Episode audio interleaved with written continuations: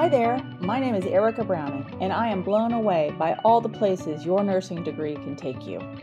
Here, we showcase basic nurses doing some really cool things.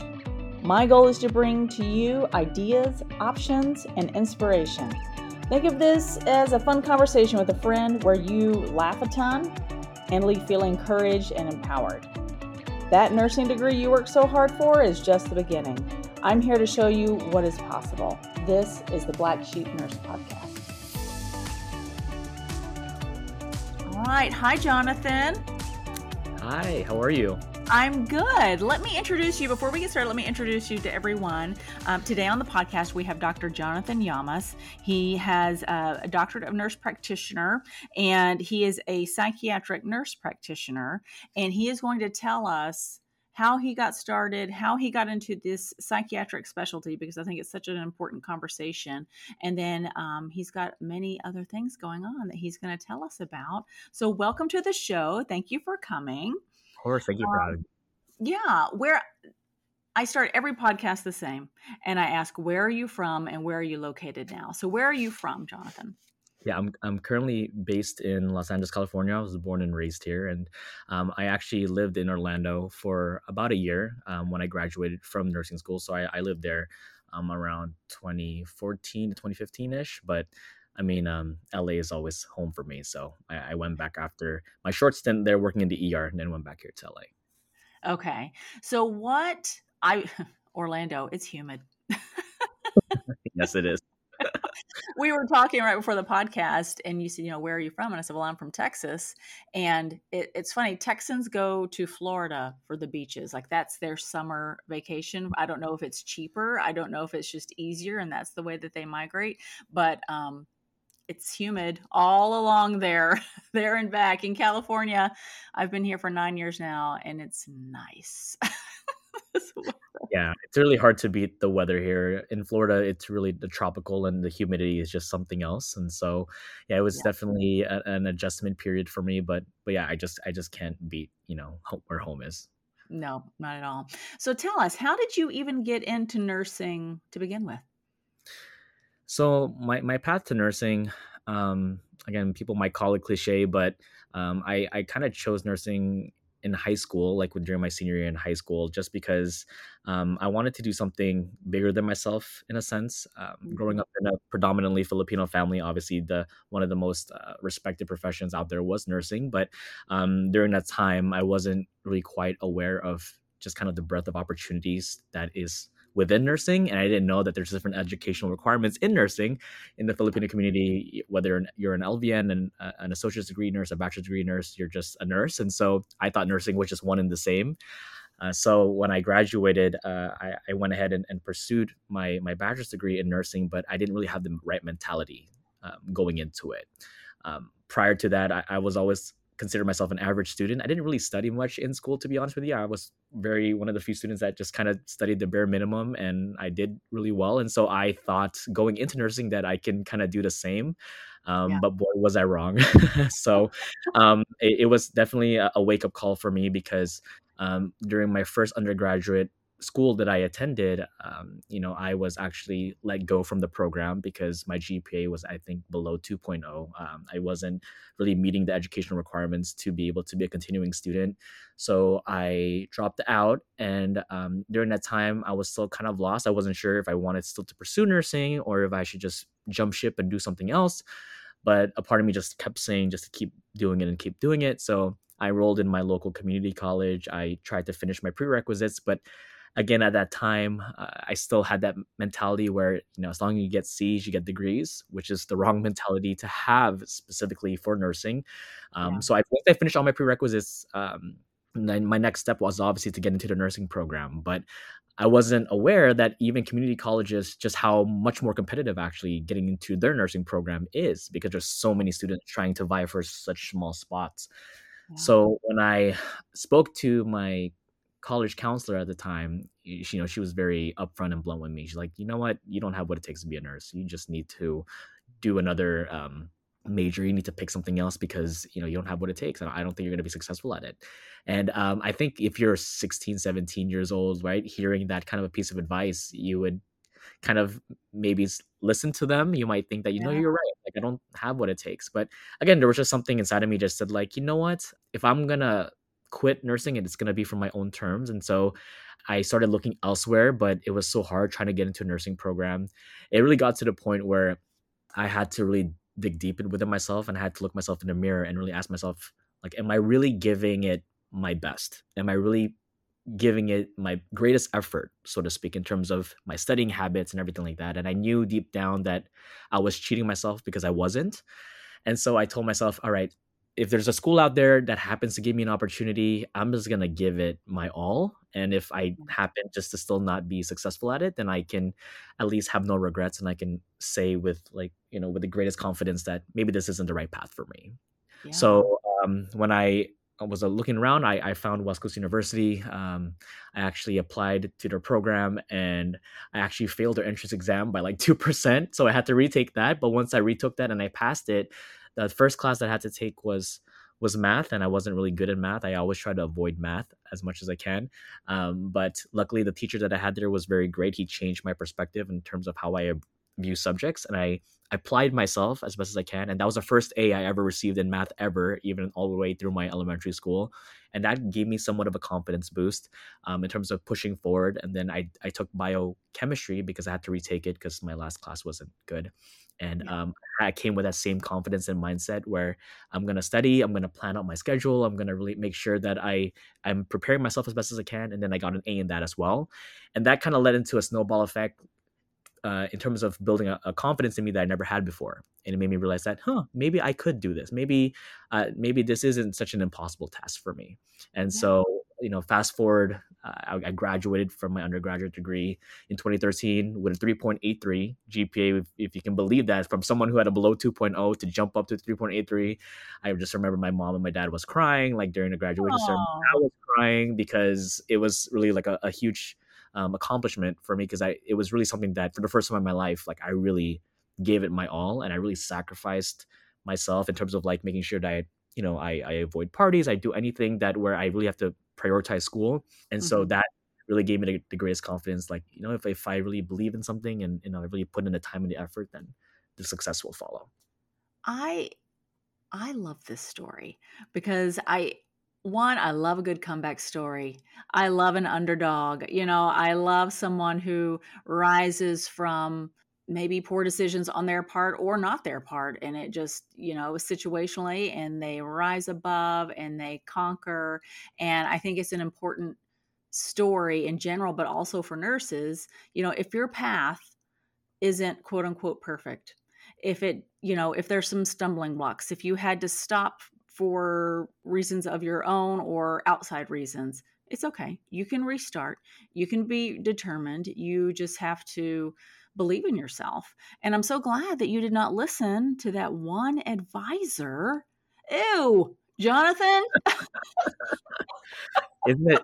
I, I think about that sometimes and I and I and I kind of like would kind of rewind and be like, if I listened to that advisor, like how different my life would have been right now. right Yeah. right And, and i love that some you listen to it and you're like no excuse me no exactly and and again I, I i've been um, very fortunate because you know growing up uh, faith was a big part of my upbringing and um, just having that belief in god and that um, uh, if, if i have that kind of faith within me knowing that I'm, I'm doing something bigger than myself but knowing that there's all of us are, are called for a purpose in this life um, that really also helped kind of push me forward because that was a really strong protective factor for me knowing that like i'm not doing this on my own that i'm, I'm kind of guided and um, as long as i'm just continuing to follow whatever path that is laid in front of me um, Yeah. then i'm just going to continue to follow it because i think at the end of the day especially for for nurses or for people creating uh, their own professions I, I think it's good to have something that you can kind of lean on whether it's your faith or it's your family or whatever it is if it's a, a personal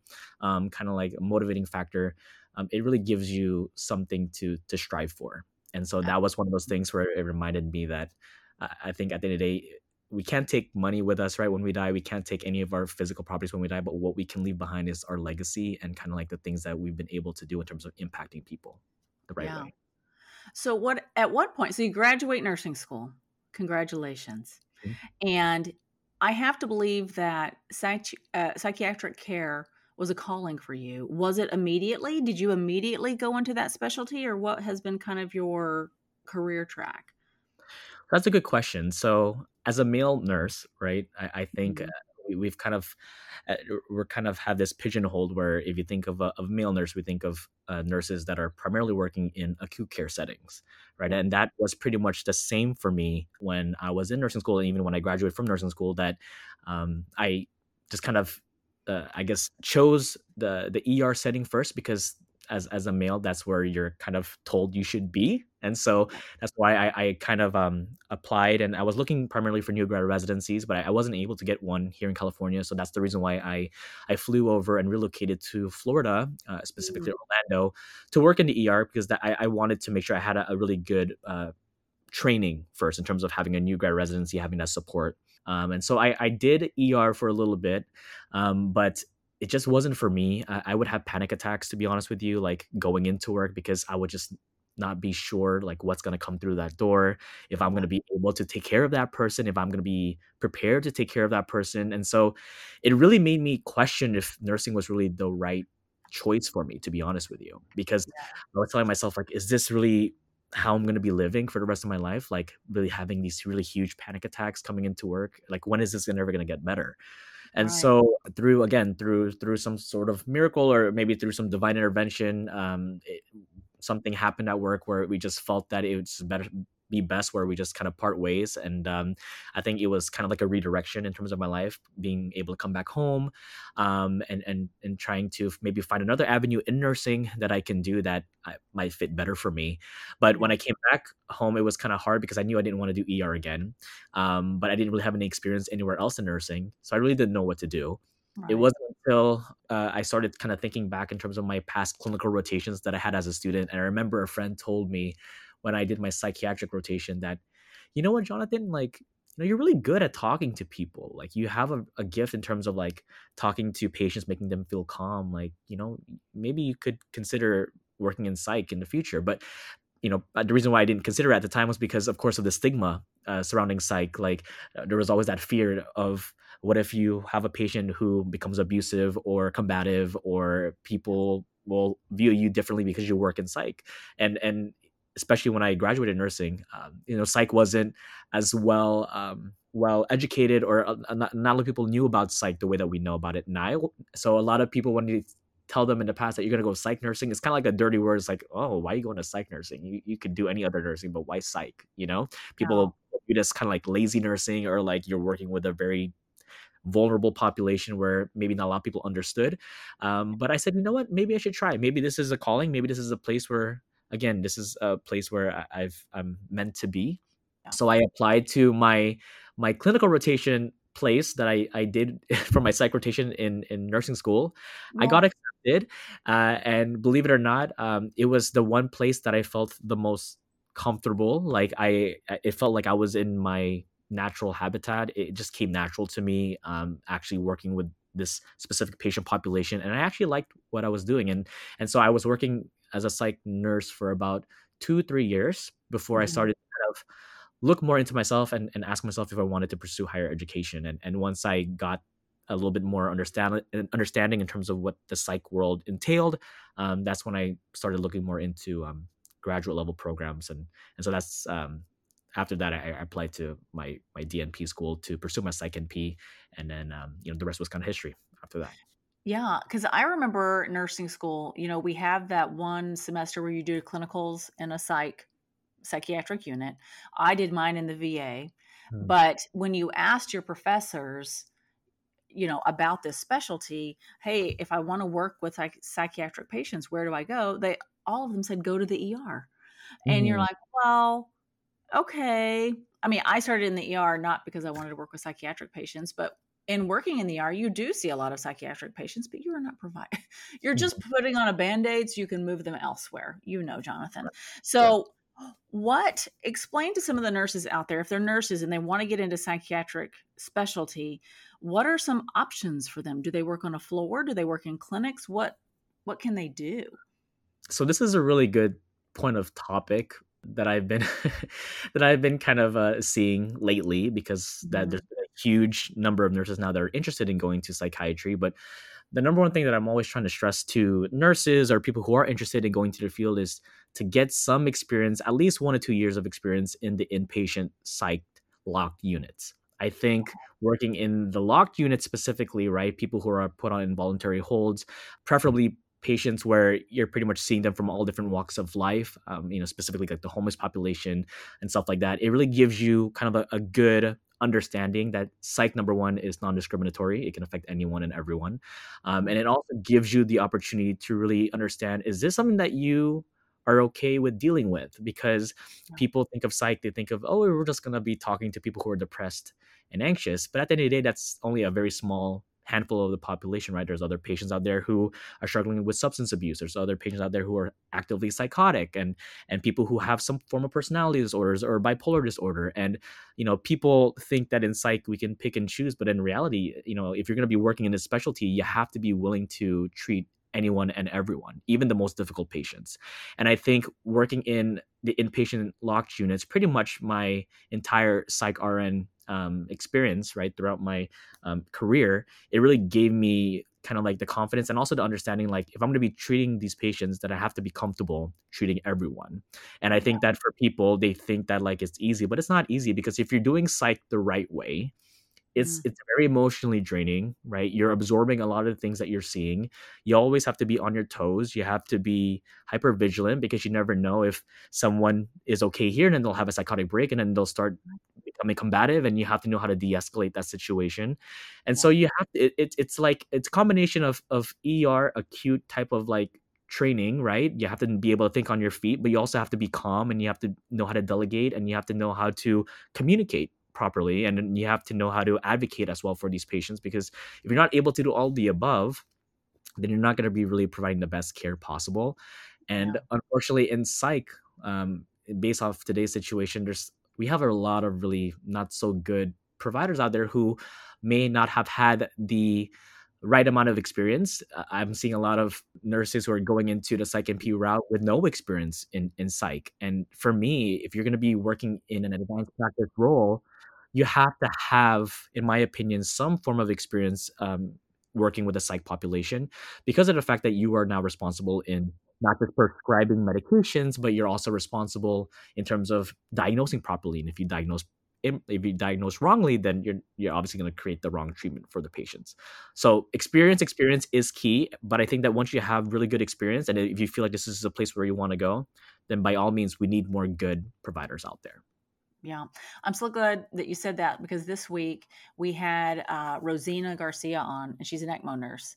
And so I ask every single nurse that I have on, hey, if someone wants to get into your specialty, what do they need? And where I grew up, where I was raised, nurses didn't do ECMO, perfusionists did. But where she is, she's at a children's hospital in Los Angeles, um, the nurses did. And she recommended like two to three years of critical care experience because you just understand the surroundings that you're looking at and you can better understand the entire picture of the patient beyond just the machine. And I, I bring that up to mention to you because you're like, no, you need a couple of years of experience in these lockdown units because how could you possibly be able to understand everything that they're going through and what maybe you're ordering for them and the effects that it has on them if you haven't experienced yourself. I think that's, um, I'm glad you mentioned that. We have to understand, right? Because as a nurse practitioner, we're advanced practice nurses, right? And so the one key difference that we don't have in comparison to our physician counterparts is that we don't have a residency program. Our residency is our nursing mm. training, our nursing experience. So I have a brother who is a who is a first year resident. He's at UCLA. He's a psychiatrist, right? I I, I know I witnessed firsthand is kind of like from him starting medical school up until now, and the level of treatment, the amount of training, the hours of training that they have is nowhere near the amount of training that we have as nurses, right? In terms mm-hmm. of nurse practitioner school, because with nurse practitioner school you have your clinical hours, but after that, once you graduate, you're kind of free to kind of start working right yeah. you don't you, we have um, collaborative agreements where you you obviously have a, a provider who um, that you can kind of collaborate with and, and, can kind of oversee and supervise you but at the end of the day pretty much you, are kind of on your own and so you have to be in my opinion you you know the, the best providers out there are the people who's worked in the trenches who knows specifically firsthand like is this person really struggling from depression or is this bipolar depression or is this some sort of adjustment disorder or is this because of depression because of substance abuse right? We have to know how to distinguish those things because again if, if we're not being able to evaluate and diagnose properly then our whole treatment is going to be wrong right? And i think that people who can kind of see those nuances or those idiosyncrasies are those nurses who's had those two three years four years of experience specifically on the floor because you, we work with them 24 7 we're there on the locked unit eight hours a day 12 hours a day. So we have that insight that um, our physician counterparts don't have, right? And so that's what really is interesting about specifically if you're a nurse who has that nursing experience and then now you have now you're a provider, it gives us kind of like that unique perspective because we're able to see it in a different way. And that's why when I'm treating patients, um, my approach to patients has never just been about medication management if it's always been some form of additional supportive psychotherapy it's really trying to get understanding of well what is really going on here? Like are you depressed because of um, just because you're depressed or is there depressed because of the fact that you know your your parents just died or you had a divorce or you got laid off from work? Is there substance abuse here right? And so we want to make sure that we're taking all of those factors into consideration so that we can also um, you know give them the support that they need in order to address those factors in their life. And then the medication at the end of the day is just part of the equation. So that's why for me how i approach things has always been a little bit differently but that's how i feel like is the most successful and, and the most productive way of treating patients is being able to put all of those pieces all of those past experiences and then being able to use that as a provider. Yeah. So for i feel like when you okay, someone, they're like, all right, I'm a nurse. I want to become a nurse practitioner. What are my options? I, I see a lot of acute care nurse practitioner, certainly a lot of family nurse practitioner. There's some geriatric. I don't typically see a psychiatric specialty for nurse practitioners. So when you went to NP school, did did you have that specialty already, or is that something you did after nurse practitioner school? Do you see what I mean? So in, in nurse practitioner school uh, again I'm, I'm not i can only speak on my program in terms of okay. the, the, program that i went to but specifically for our program um, it was uh, psych np across the lifespan so you're, you're kind of taught on not just the adults but also the pediatric population and also the geriatric population so you're kind of exposed to those different populations but once you graduate you can ultimately decide let's say I want to just work primarily with adults, you can just do that. Or if I want to work primarily with children, you can just do that. So it just depends on what you're most comfortable with. But for me, I've always been the most comfortable with adults. And so that's a population I, I stuck with. Okay. But it was a, like a nurse practitioner degree for psychiatric specialty. Yeah. So for the psych NP again for our program, it was across the lifespan. So you're kind of taught okay. all the lifespan, but then it's up to you now to decide which one you kind of want to fall into. And and once you graduate and you start working, they'll ask you which one are you more comfortable with. Do you want to work with the pediatric population or do you want to see adults? Um, and yeah. so you you can kind of pick and choose what you're comfortable. Okay. With. Yeah. So when did you graduate that program? How long have you been an, an NP? So I graduated in 2019, and now it's 2023. So I've, I've been working as a provider now for I think almost almost four years. It's, I think it's about three and a half years, give or take. Um, but it was an interesting time, right? Because when we, when I graduated, um, that's when the, you know around 20, I graduated around 2019 of June. I got my uh, my licensing and my credentials and everything like that at the end of uh, December. Um, so I started working around that time, and then the pandemic hit around March, February, March, and so yes. it was a huge it was a huge culture shift because I don't think anyone was really expecting something like that from happening. I, I don't think any of us were actually prepared mentally of just like how different that was going to look for us. And so um, it was a very interesting experience, but I, I, feel like we've just been very fortunate that we were able to kind of navigate through that because it was it was a very challenging time for a lot of people. Absolutely, and I feel like uh, not that mental health issues weren't present before because they certainly were, but COVID certainly highlighted some, made them worse, created some i you know i don't know all the statistics you would know better than i would so when you when all that started were you in a clinic setting or were you in a hospital setting as a nurse practitioner so most of my experience now as a psych NP has always been in the private practice outpatient type of setting. So prior to the pandemic from happening, I was seeing patients in person. Um, you know, I we were having those type of inpatient sessions, but then once the pandemic happened, we had to switch over to a telemedicine role, and that one was a big shift because I don't know about you, but seeing someone in person and having that kind of like humanistic connection is so different in terms of the type of care that you're providing because yeah. um, I, I'm, I'm a firm believer of like you know energies and people give off certain energies and you can just get a better read of people when you're actually in the same room with them um, as opposed to telemedicine where you're staring at a screen and everything like that it's it's kind of it's, it's it, you don't really see the full picture right? And um, i uh, nowadays now especially now we're, we're starting to start to see a little bit more patients in person again. I had a patient actually came in and um, she kind of told me like you know what? I miss this. I miss like being able to speak to someone in person it's just different you know? And and i think just taking that away i'm just like you know what? That's that's true. And and i, and I think we're going to slowly get there but i think with the whole telemedicine thing obviously it, it you know the pros are it, it has um, increased access to people who may not have access to people uh, psychiatric services out there and it's also convenient. Um, but hopefully for people who are looking more for in-person consultations you know i would definitely encourage them to to do that or to reach out because um, it's just different you know the, the type of um, the type of connection that you have in those sessions.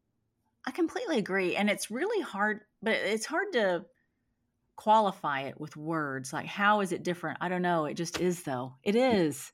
Yeah that's what i'm saying like i feel like it's it's more like um that's what i'm saying there's there's like there's there's like a, some sort of like uh like hidden underlying kind of like agreement right? Because like when you when you build that connection and that rapport with someone like especially in person again the, the energy flow was just different. You can just feel like people are more engaged people are, are more willing to be vulnerable or people are more willing to trust you. Um, and, and and you, you can just have a better sense is this person being upfront with me are, are they being honest with me? Are they not being honest with me? You can kind of get a sense because there's there's different tells that people might have. And so um, just giving them that kind of safe space to be able to hopefully conduct those type of like intimate moments with those patients. I think that's what's really helpful because it, as a clinician as well you'll be able to kind of um, build that kind of relationship forward and, and hopefully help them and get to know them not just behind the screen but more about who they are and and, and what they value as people. Yeah. Um, on a bigger you know sort of a bigger uh, look what do you feel because mental health is i feel like it's in the news all of the time now what do you feel the mental health community is doing well and where do you feel there are some improvements to be made? So in terms of what i think they're doing well i think that just shedding more awareness right providing more education to the public about mental health the importance of mental health um, I think that's really great. There's a lot of advocacy there. Um, in terms of things that we can be doing better, I think that we could do better in terms of maybe some of the treatments that we have. A lot of the things that we're doing specifically in mental health is still mainly revolved around oral medications, but there's a lot of really cool, interesting studies now that are are showing kind of like the effects of you know long acting medications, long acting injectables, as well as some you know um, uh, data regarding like psilocybin or ketamine or, or these type of like mm-hmm. psychedelic medications that could potentially help with depression. So there's a lot of really interesting and promising treatments out there. Um, it's just a matter of hopefully seeing if the evidence is, is starting to hold true and if this is something that could be something that's viable for the masses, so to speak, right? Yeah. So um, yeah, a lot of the treatment that we're doing is pretty outdated. It's pretty much the same thing that that a lot of the psychiatrists have been doing for many, many, many years. But yeah. but hopefully in the future we'll be able to uh, see more um, really uh, futuristic and, and kind of like the developed type of approaches to to care that's just not focused on oral medications. Yeah, I've seen a lot of talk about ketamine infusions. Mm-hmm. Um, it's really hard to get them. Side note: It's hard you can't get them approved in workers' comp, by the way. Uh-huh. But I've heard a lot about it. And then there's also, because I used to be in the Marines a long time ago, but there's a uh-huh. big veterans group that's very pro psychedelics. Gosh, uh-huh. what is the name of that group? But helping with PTSD.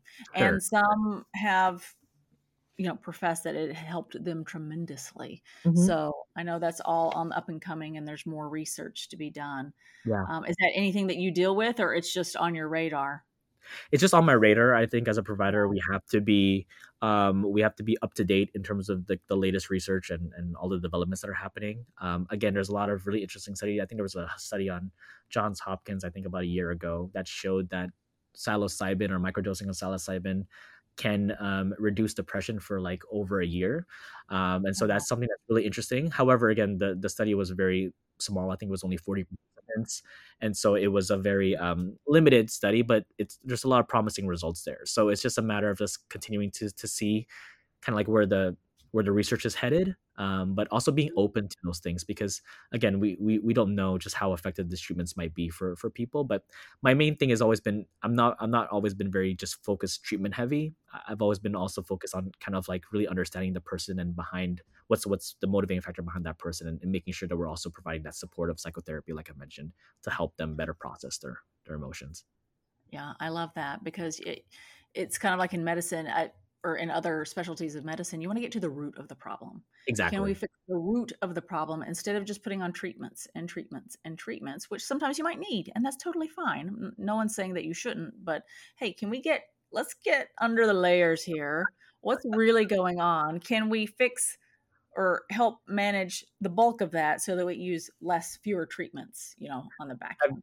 I, I agree. I, I'm, I've, I'm one of the I, i'm a firm believer of less is more in terms of medications and um, it's really funny because you know unfortunately there's there's a lot of providers out there where if they they hear a patient having issues for example sleep i'm having troubles with sleep they're just going to keep you know prescribing more and more medications but then for me i'm like well what is the root cause of the issue with sleep? Right? Is it do you have sleep apnea? Is there some something um is, is there something there like deviated septum? Is there issues there that we need to kind of get to the root of? Right? Or also depression where is there anything wrong with your thyroid? Right? Like we have to get to the root of that as opposed to us just throwing medications at something blindly and hopefully one one will work for them I, you know, and I believe in that, not just in the psychiatric specialty, but in general, in diabetes, yeah. hypertension. Let's just throw more medications on it. Well, wait a second. One, you might need medications, and that's okay. But two, what lifestyle changes can we make prior to where maybe you don't need the metformin now you know and sometimes you have they have to be compliant mm-hmm. you know maybe they're not willing to make the lifestyle change but maybe they are and it's worth pursuing before mm-hmm. just sticking them on a medication and there you go. So I think that applies. I would want my patients to be on as few medications as possible in general and just make, you know, lifestyle modifications. But I'm not a nurse practitioner. So well, you're you're right. Well, you you you're absolutely correct, and I think that just an interesting side note. Um, you know, especially with the pandemic, I, I, think uh, there was a funny article that I read that a lot of doctors were prescribing their patients sunlight, like to go out in the sun more, because of the fact that vitamin D deficiency is actually a real thing. There's a lot of patients now because of the fact they're working from home, their vitamin D deficiency is very very low, and so because of that, as you're aware, D, vitamin D deficiency can cause like mood changes, it can cause depression and stuff like that, and so just something simple as like going outside, like taking a walk, like like you said. I mean, all those things can play a huge factor in terms of how we feel. Yeah. Well, so to turn a corner here, you've done a lot of work to bring awareness to mental health, to the psychiatric uh, specialty for nurses and nurse practitioners. You were just honored as the nurse icon, one of the nurse icons of the year by nurse.org. Tell us about it. How did that come about?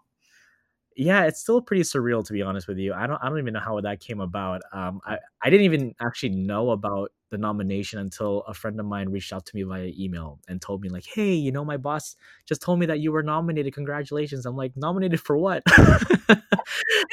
so yeah, so I had to like look into it, and I was just kind of like blown away. I never knew who nominated me, um, but I'm thankful to whoever that person was.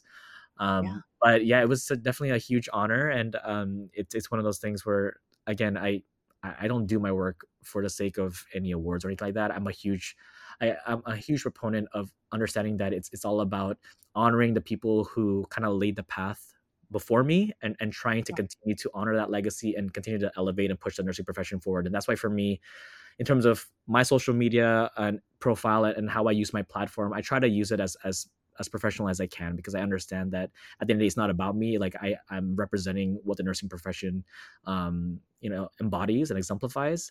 And I think just having that this honor is, is a step forward because number one, I'm a male, I'm a person of color, and to be considered a nurse icon of the year, I think it's, it's a really good um, it's a really good indication of, of just that nursing is for anyone and everyone who has the heart to embrace it. Absolutely. That was going to be my next thing. You have a pretty large following on social media and you're using the platform in order to, you know, amplify voices in the psychiatric world and, you know, for male nursing and um, that sort of thing. So, mm-hmm. what is your goal with this platform? I'm just going to continue to use my platform as best as I can. Um, my goal is, again, to hopefully continue to leave a legacy that number one, it doesn't, like what you said earlier, it doesn't matter like how you started at the end of the day, it's, it's how you finish. That's that's really the ultimate goal. And and it, hopefully when people hear me or see me and they, they they kind of learn a little bit more about my story it can hopefully inspire them that they also have what it takes to be successful in whatever path that they choose and um, yeah my goal is to hold to continue to inspire and empower people that it's not um, that you have more than maybe what you give yourself credit for. I think a lot of us, we, especially in social media, it's very easy for us to compare our lives to other people and view the things that we don't have.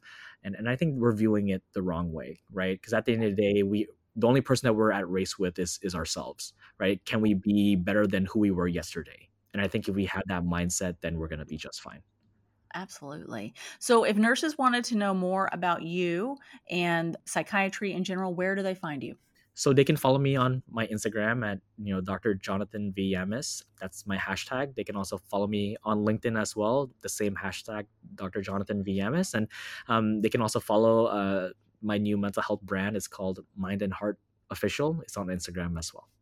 Yeah, I saw that. Congratulations on starting that. Thank you. Thank you. Okay, well, Jonathan, thank you so much for coming on and talking about this important specialty and option for nurses. I really appreciate you coming on. Of course. Thank you so much for having me. I hope you enjoyed today's episode of the Black Sheep Nurse podcast. If you want more, head on over to blacksheepnurse.com for show notes and resources from today's episode. You can also join our email list and the website and have the link to weekly notes delivered directly to your inbox. And if you're looking for more everyday fun and community, join us on Instagram at Black Sheep Nurse.